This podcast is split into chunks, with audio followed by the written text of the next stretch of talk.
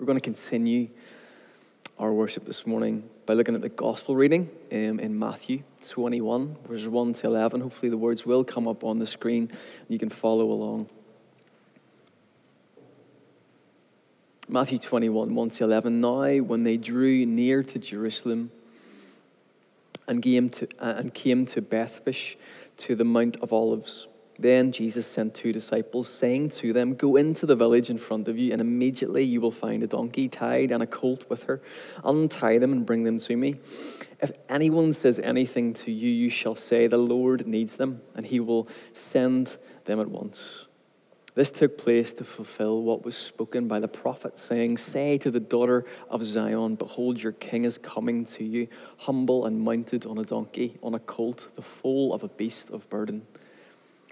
The disciples went and did as Jesus had directed them. They brought the donkey and the colt and put on them their cloaks, and he sat on them. Most of the crowd spread their cloaks on the road, and others cut branches from the trees and spread them on the road. And the crowds that went before him and followed him were shouting, Hosanna to the Son of David! Blessed is he who comes in the name of the Lord! Hosanna in the highest! And when he entered Jerusalem, the whole city was stirred up, saying, Who is this? And the crowds said, This is the prophet Jesus from Nazareth of Galilee. May God add a blessing to the hearing and the doing of the word. Yeah, beautiful story that captures Palm Sunday. We're in this season of Lent, as we know, and it's it's obviously coming at such an interesting time in our lives, and our prayer as a church community uh, continues this week that we would have a life spring forth in us. That's what the word Lent means spring forth, that life would spring forth in us as we reflect upon the journey that Jesus took through the 40 days to the cross and then into Holy Week, his passion. And so uh, during this time, we've been reflecting on that, and I pray this morning that indeed, as we continue to do that, that we would find solidarity with Christ, to grieve, to repent, to refocus, and that, we, that the ground of our hearts would be prepared for that springing forth. That's our prayer, um, that, that, that resurrection life would burst forth in us, and that this Lenten period would help prepare the ground for that. Every Hollywood movie um, uh, that is set fighting over kingdoms among kings always has someone arriving on a horse, some hero of the day um, arriving on a horse. That is the imagery that we often see in Hollywood movies. In a sense, it's the image that we have today, but a very different image, of course. Um, and this is the story. Palm Sunday is the celebration of what N.T. Wright calls when God became king. this is the story when this mission of God and the, the kingdom, uh, bringing the kingdom of heaven to earth, uh, is inaugurated with this king and his entry into Jerusalem. Jesus has been on the road for three years with his disciples. Three years have actually passed since he was baptized. Three years have actually passed since he went through the, the temptations in the desert that we looked at a few weeks ago. Three years of ministry have passed where he's been on the road with his disciples. And now we begin Holy Week, the week where Jesus moves towards his death on a Roman cross. The center of our faith, the center of our Christian life. But unlike those early encounters where Jesus was uh, in obscurity, um, being baptized, or in the desert undergoing those temptations, here we have a public announcement, a public display where Jesus enters the city of Jerusalem. It's a very different setting. And this triumphant entry into Jerusalem subverts everything that we know or expect from political figures or kings that are trying to rise to power. Jesus is doing things differently, showing us and the watching world that this kingdom of God, again, is just so unlike the way we think of on earth. God's kingdom looks so different. Tom Wright's going to help us set the scene, the anticipation. If you've ever been to the Holy Land, he says, you will know that when you go from Jericho to Jerusalem, it's a long, hard climb. Jericho is the, the lowest city on earth, uh, over 800 feet below sea level. And Jerusalem which is only a dozen or so miles away, is actually 3,000 feet above sea level. And so the road goes through hot, dry desert all the way to the Mount of Olives, at which point, quite suddenly, you have at the same time the very first real greenery, vegetation, and the first glorious sight of Jerusalem, the city itself. And even if you were climbing that road every week on business, there would be a sense of exhilaration or delight or relief when you got to the top. Now, add to the sense of excitement the feeling that these Jewish pilgrims coming south from Galilee would have every time they went to Jerusalem for a, for a feast or a festival. They were coming to the place where the living God had chosen to, to place his name and his presence, the place through uh, the place where through the regular daily sacrifices he was assuring Israel of their forgiveness, of fellowship with him, of hope for the future. They were coming there to celebrate the great Jewish stories of the past, which are mostly stories of freedom and hope. And they would meet with relatives and with old friends. There would be singing and praying and dancing and feasting. All that was implied by a pilgrim convoy coming up the hill from Jericho to Jerusalem. And so now, on top of all of that anticipation, add the gladness the, of the mood of Jesus' followers as they came up the hill. It was Passover time, freedom time, but it was also, as far as they were concerned, kingdom time. The time when Passover dreams, the hope of freedom, of God's sovereignty and saving presence being revealed in quite a new way. The hope that this is the time that it would at last come true. So, the long climb up through the Judean wilderness was the climb to the kingdom. Everything that Matthew, Mark, Luke, and John tell us in their gospel accounts about Jesus' arrival at Jerusalem is designed to emphasize this one thing to show Jesus as a king. This is the story of when God became king. His followers, his disciples, had so many ideas and expectations about Jesus, similar to the, the ideas and expectations even we today may have of, of Jesus. We have a lot of ideas about maybe who he is to us he is our Savior. He is our Lord. He is our friend. He is our shepherd. He is our brother. Let me ask you a question. What do you expect Jesus to be for you today? The writers of the Gospels are keen to make us realize that Jesus is much more than perhaps we have realized. Certainly more than the disciples and his followers had realized. That he was not, not only setting out the teaching of God's new kingdom plan, but that he himself was the promised Messiah, the king of this kingdom, if you want to put it like that. And this was not always apparent to his followers, but they slowly got it. Although they struggled with how Jesus continually revealed the nature of this kingship, this kingship looked more like serving than ruling. But there is no kingdom without a king. And the king, much like the kingdom, is not playing by the rules of what people expect. What we perhaps don't realize is that this has implications for us today as Jesus followers, and we'll get to that. We'll get to that later. So let's look at two key things in this story that help us to understand what is going on. Firstly, let's speak about the arrival. From the moment, from this moment on the Mount of Olives, we read in the passage that Jesus, looking over Jerusalem, he began to organize his own arrival into the city. He instructs the two disciples to to go to this nearby village and to find a donkey and a colt and to bring them to him. Whether this was planned or impromptu, we don't know. It seems planned, at least in Jesus' mind.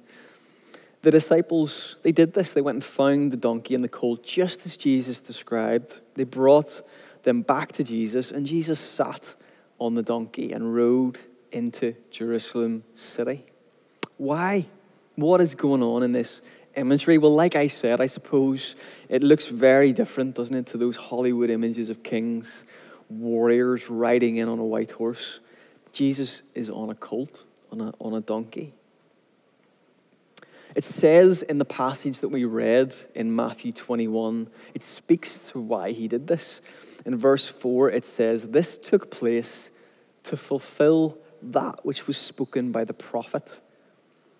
Say to the daughter of Zion, Behold, your king is coming to you, humble and mounted on a donkey, on a colt, the foal of a beast of burden. The prophet Zechariah, in the lineage of the Jewish prophets throughout the years, had prophesied about this coming Messiah, and he spoke about how this Messiah would be their king, and in fact, he would arrive on a donkey.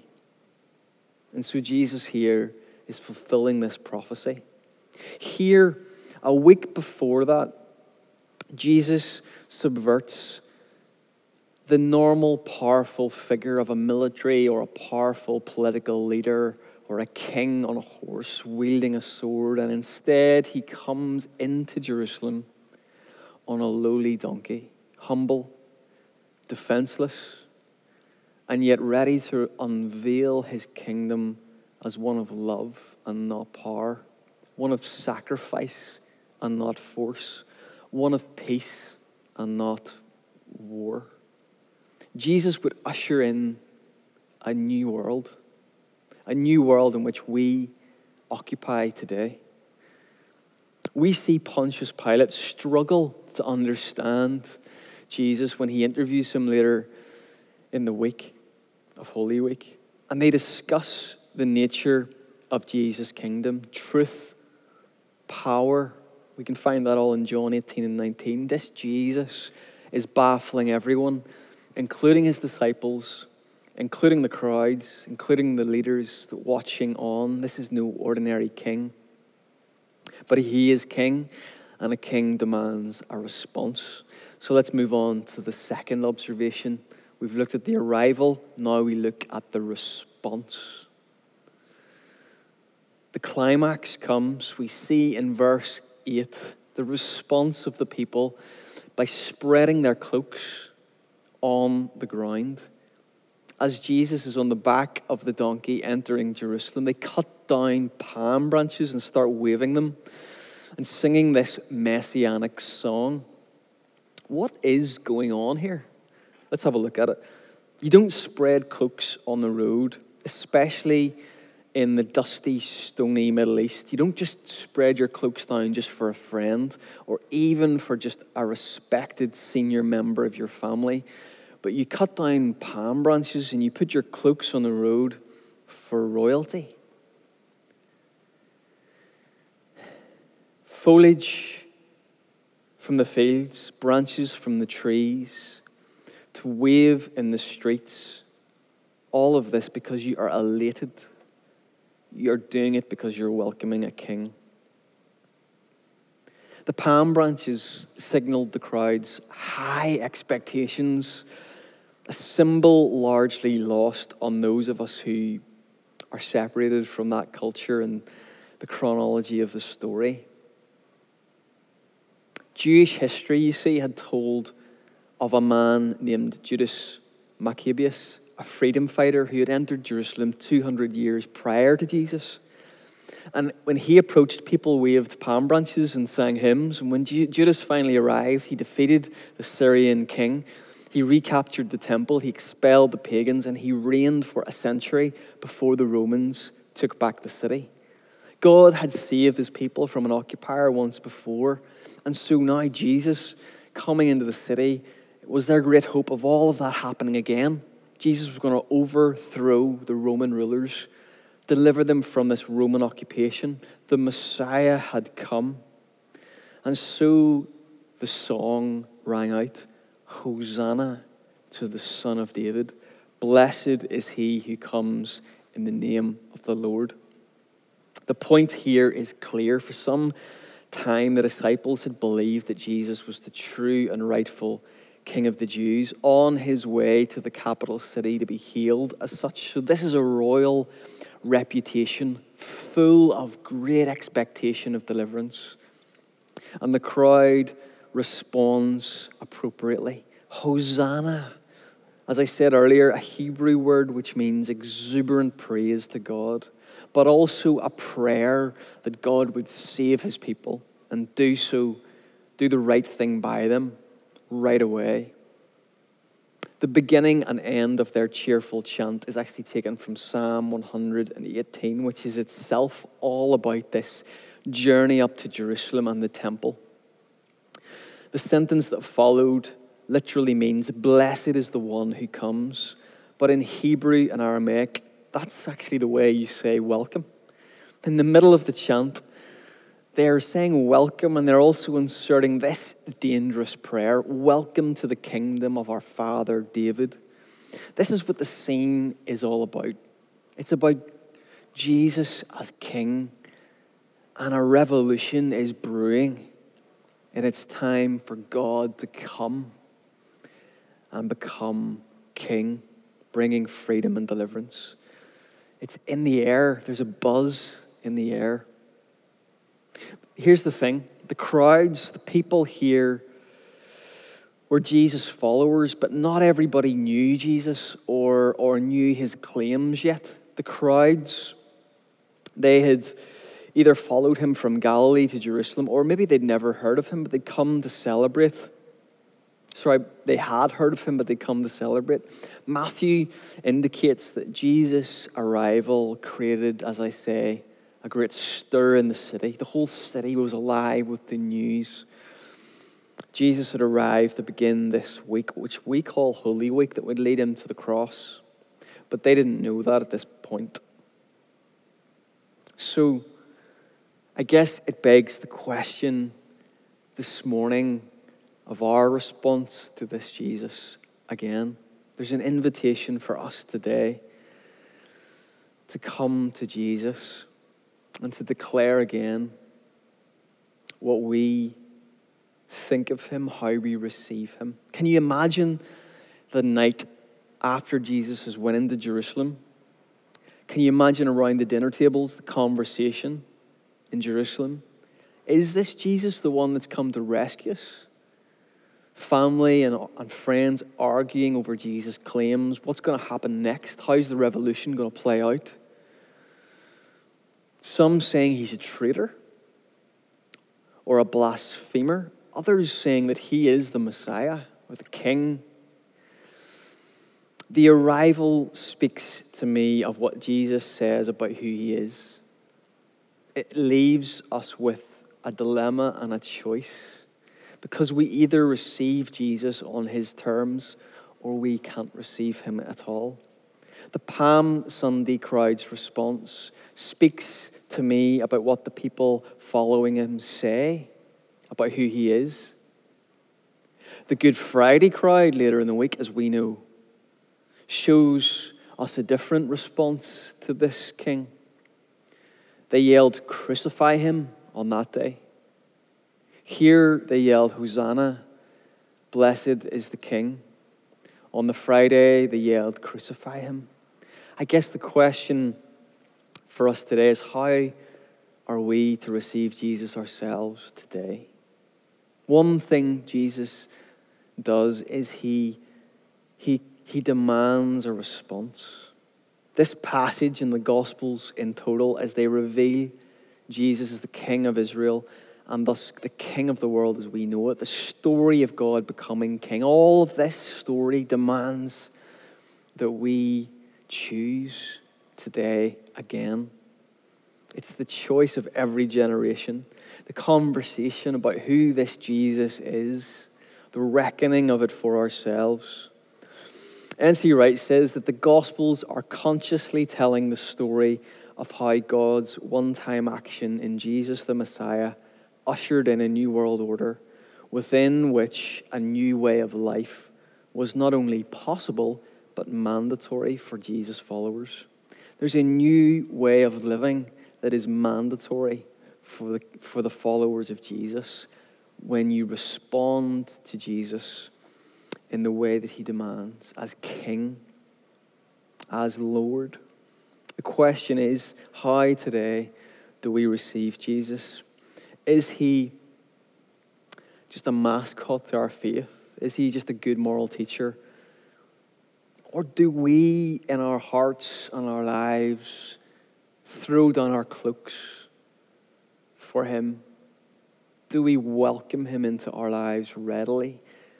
Do we put all our hope in him? Do we confess him as king of our lives? Do we welcome him as the deliverer, the one who has come to save us? Do we put all our hope in Christ? Have we reckoned with this and the radical way of Jesus? What it looks like to make him King and Lord of our lives? Or can we sometimes just forget what Jesus actually came to do and be and to re revolutionize? Has our faith become adrift or cold or lukewarm in these months? It's been a hard season for many of us, and spiritually, many of us maybe do feel adrift. Maybe we just feel like one in the crowd. Maybe we're not sure how we go about putting our hope in God at a time like this. But the invitation comes again and again and again. Every day, every week, we have an invitation from this God who loves us to come and find Jesus for us, His grace, and also His rule and reign in our lives. There is always opportunity to put down our cloaks in reverence and in response and to bless Jesus as King. So, how do we receive Jesus today? Is He King? Do we surrender to His ways? Do we call out to Him when we need that help? Do we cry, Hosanna, Lord, come and save us? Come and save us from this moment that we're in. Come and save us from the, the conditions that we find our lives to be. Come and save us from our apathy or our drift. Come and enter into our lives again and deliver us from the, from the, from the place that we found ourselves. Perhaps today that's your cry. Perhaps that's our cry. Jesus is King. This is why it's, it's not necessarily, I suppose, enough to receive Jesus' teachings. It's just nice ideas, but this is Jesus revolutionizing the world. And so there is a, a surrender, a submission to take up. There is a way to follow. That the kingdom of God, this good news, of the kingdom of God that is built around an axis of love, that this kingdom has a king and that we can find all our hope in him. And this king is Jesus. He is Caesar of this new world order, except unlike Caesar, Jesus lays down his life for the sheep. Unlike Caesar, Jesus shuns power and position. He is the stone that the builders rejected, as the scriptures said. And yet, long after Rome, long after Caesar, long after first century occupied Palestine, the kingdom of Christ is still being built today. As this bottom up, grassroots subversion of worldly power. And here is the good news that the gates of this kingdom are wide open to one and all. Hosanna, blessed is the King for those of us following Jesus, we are invited to build our lives upon this manifesto of the kingdom, to trust and pledge allegiance to the King of that kingdom, and who, this King who stands ruling from a cross of love with his crown of thorns. This is the King of this kingdom that we give our lives to. So the question today is how do you receive Jesus? And the hope today is that there is an invitation again and again and again to place our trust and hope in Jesus as our King, the one whom we follow. We're coming to the end, and I want to invite John and Caitlin. They're going to lead us in a song to bless the name of Jesus and to worship. And so, as we do that, maybe we can invite the Holy Spirit to help cause affection in our hearts to rise to Jesus. Maybe this morning we can bow our knee and sing this protest song, Hosanna, and give our allegiance to Christ again. Say, Lord, Hosanna, we bless you, we praise you, and we need you. Help us, deliver us, be our King, we pray. This is a powerful practice of faith and dependence and loyalty and allegiance to Christ. So as we worship, let us have that in our minds and take up that invitation to put our trust and hope again in Jesus.